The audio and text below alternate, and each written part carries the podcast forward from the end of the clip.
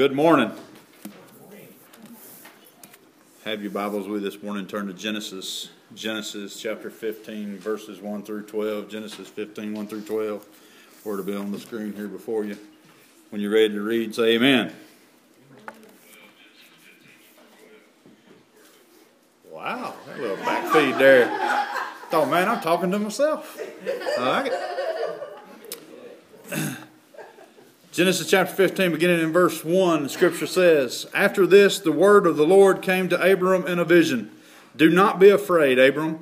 I am your shield, your very great reward.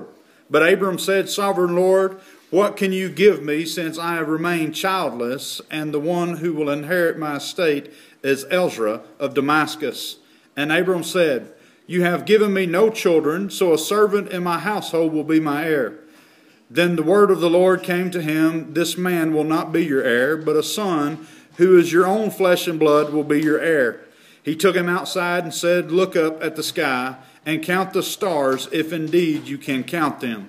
Then he said to him, So shall your offspring be. Abram believed the Lord, and he credited it to him as righteousness. He also said to him, I am the Lord who brought you out of Ur of the Chaldees to give you this land to take possession of it. But Abram said, Sovereign Lord, how can I know that I will gain possessions of it? So the Lord said to him, Bring me a heifer, a goat, and a ram, each 3 years old, along with a dove and a young pigeon. Abram brought all these to him, cut them in two, and arranged the halves opposite each other. The birds, however, he did not cut in half. Then birds of prey came down on the carcasses, but Abram drove them away. As the sun was setting, Abram fell into a deep sleep, and a thick and dreadful darkness came over him." The word of God for the people of God. Thanks be to God. Let us pray. Father God, I thank you for the reading of your word. I pray now, Father, that you'd open our hearts, our minds, our souls, and our senses, that we'd be receptive to your word, that we take and apply it to our lives, that we may become better disciples of your Son, Jesus. I pray now, Father, that you'd remove me from this. Use me as your humble vessel, speaking your word through me. In Jesus' name, amen and amen. So Abram was concerned that he didn't have any children, and God said he was going to have many offspring. And he said, well, obviously, it was a custom in this time that if you didn't have any offspring, your oldest servant in your household would be the heir to whatever your inheritance was left behind. And so he said, Eliezer is going to be the only heir that I have. And the Lord said, no, I want you to understand, you're going to have a child of your own flesh and blood, a son. He takes him outside and he says, I want you to count the stars in the sky if you can. How many of you have ever tried to count the stars in the sky? Boy, it's hard to do. It's impossible. Impossible. If you think it's possible, just get you a spoonful of sand and try to count how many grains is in that spoonful of sand. You will lose track. You will drop 4 or 5 trying to separate them, and you'll finally just give up and say, this is impossible. But the Lord said, your descendants will be as numerous as the stars in the sky. He gave him this understanding that he was going to receive this blessing from God. Why do you think Abram was scared when the Lord spoke to him? Well, the Lord had delivered all of his enemies into his hand, and he was afraid that some of these kings that he had taken over were going to rise up against him. But the Lord told him in verse 1, Do not be afraid, Abram. I am your shield, your very great reward. What more reward could we receive? Anybody ever received a reward for doing something good or turning something in or anything like that? Anybody received a reward? A reward? My goodness. You have? You say, what did you receive a reward for?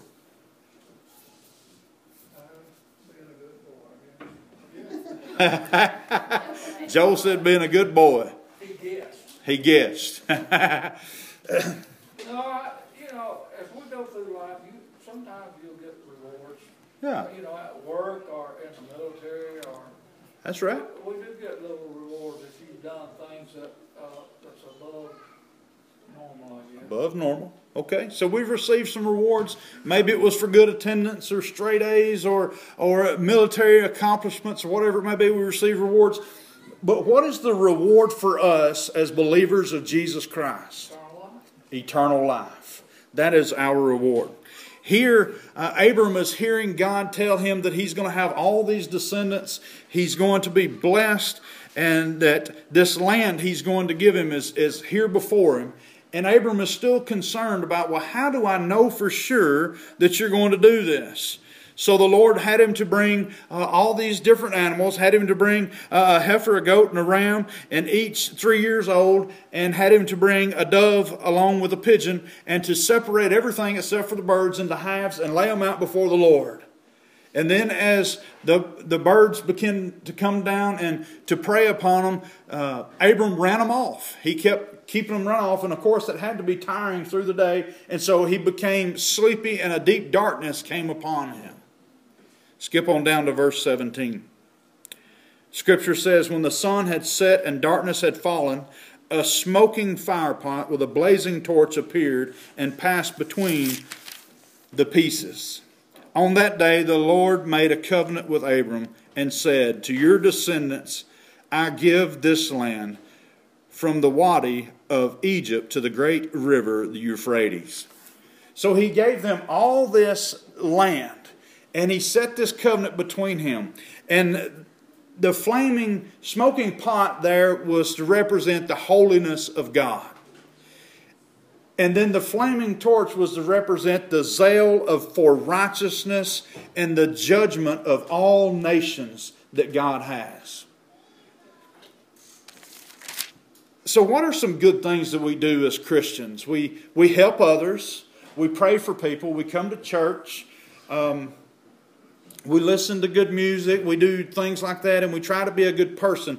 But our actions, the only thing that we have to do in order for us to be Christian. Earlier, Jane was speaking about this.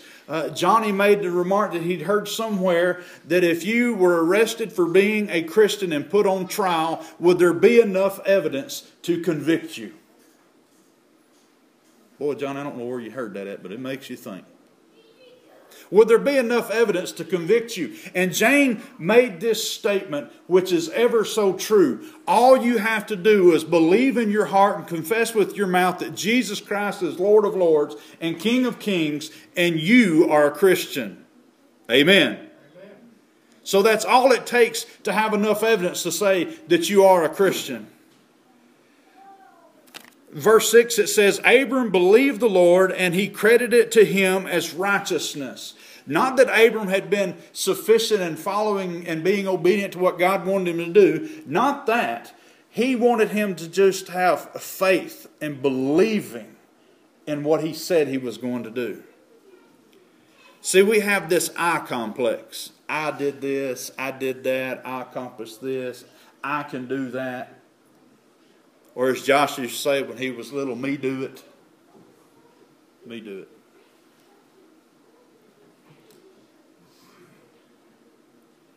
I can do absolutely nothing apart from God. But through God, I can do all things. So the same thing we have to say to ourselves, that with everything that's going on in our life, what is it that we are accomplishing is nothing on our own, but it's through Christ Jesus that we're able to accomplish the things, the goals that are set before us.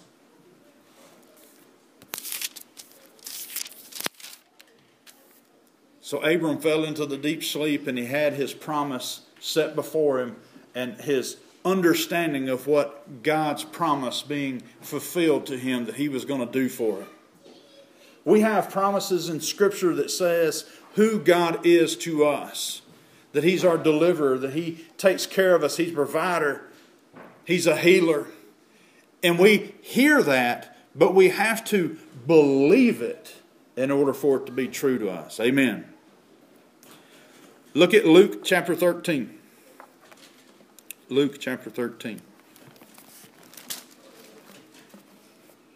Verses 31 through 35.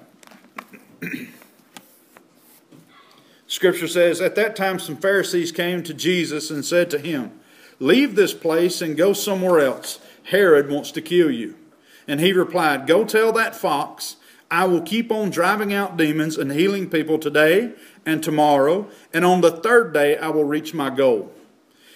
In any case, I must press on today and tomorrow and the next day, for surely no prophet can die outside of Jerusalem. Jesus was speaking about this because all the prophets that went into Jerusalem had been crucified, had been tormented, had been persecuted and put to death and stoned to death. Jesus was making a reference to the fact that he knew that when he went to Jerusalem, they were going to try to kill. It wasn't that the Pharisees wanted Jesus to leave because of his safety, because of King Herod. They were trying to trap him so that they could kill him themselves. Jesus says, I don't care what he wants me to do. I'm going to be here today and tomorrow, and the third day I will have reached my goal. Verse 34, Jesus says, Jerusalem, Jerusalem, you who kill the prophets and stone those sent to you, how often I have longed to gather your children together, as a hen gathers her chicks under her wings, and you were not willing. Look, your house is left to you desolate. I tell you, you will not see me again until you say, blessed is he who comes in the name of the Lord. Jesus says, all too long I've wanted to take you under my shadow of comfort and love and mercy and forgiveness. And you were not willing to allow that to happen. See, it's not good enough just to know that there is a God and that he had a son and his name was Jesus. We have to believe that he went to the cross of Calvary to die for our sins. And we have to accept that.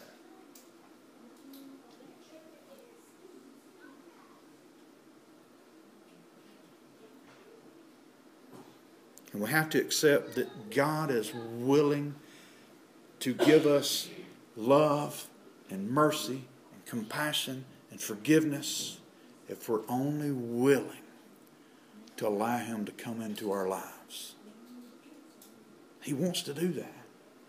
He's gracious to us, and we believe in that as prevenient grace. The grace before we accept Jesus Christ, our Lord and Savior. He's a gracious God. And he loves us and provides for us and gives us grace. Even when we don't deserve it, we don't ever deserve it. But he loves us and lavishes it upon us. It says, look, even though you were not willing, because of your unwillingness, now your household is desolate. It says, but I'm telling you, there'll come a time when I'm going to be coming into your city and you will be crying out, and this will be the next time you see me. Blessed is he who comes in the name of the Lord. Hosanna in the highest. It's coming as we're preparing our hearts and our souls and our minds for Jesus' triumphal entry into Jerusalem. In this 40 days of Lent as we were moving forward to the cross, Jesus is foretelling what is about to unfold.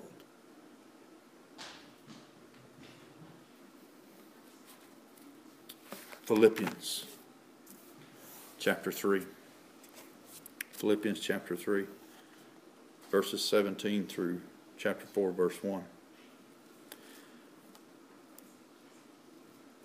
Paul speaking. How many of you have mentors or have had a mentor in your life?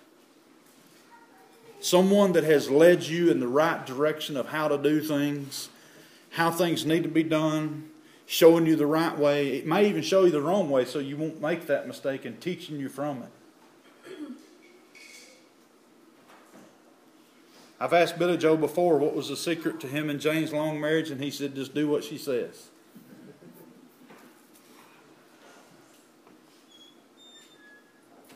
Just do what she says. But Billy Joe also said, it takes work. Every day it takes work. Our relationship with Jesus Christ is the same way. If it was as easy as just do what he says and we would be obedient and do that, it'd be great. But guess what? We are not that obedient. It takes work each and every day for us to continue on our journey with Jesus Christ. Amen. We are not perfect. There was only one man who was perfect, and that was Jesus Christ. Listen to what Paul says. Verse 17. Join together in following my example, brothers and sisters, just as you have us as a model. Keep your eyes on those who live as we do. Paul's saying, I'm not perfect. I've made mistakes in my life. But look at the examples that we have made. The Sunday school lesson earlier, we came in on the end of it. Lee said, I want you to think about your life as a portrait, your journey. How would you portray your picture as a disciple of Jesus Christ in a portrait? How would it look? He was talking about the Mona Lisa, and I was thinking to myself, Lee, how could I portray that in a picture? How would I portray my life as I moved forward on my journey to Jesus Christ? I pictured it as being a waterfall completely ravaging out of control, tumbling thousands of feet off of a cliff to land in a pool that is smooth after I found Jesus. That's where I see it. That's where we have to look at who we're following. Paul's saying, follow my example, but understand that my example is going to be this. I'm going to stumble and fall. But when I do, I pick myself up and I ask the Lord to forgive me. There's not a one sitting in this sanctuary this morning that's perfect. We're going on to perfection. We shall reach perfection when we draw that last breath and we're in the presence of God Almighty. But we're not there yet. Paul says, for as I have often told you before, verse 18, and now tell you again, even with tears, many live as enemies of the cross of Christ. Their destiny is destruction. Their God is their stomach, and their glory is in their shame. Their mind is set on earthly things. But our citizenship is in heaven, and we eagerly await a Savior from there, the Lord Jesus Christ, who by the power that enabled Him to bring everything under His control will transform our lowly bodies so that they will be like His glorious body.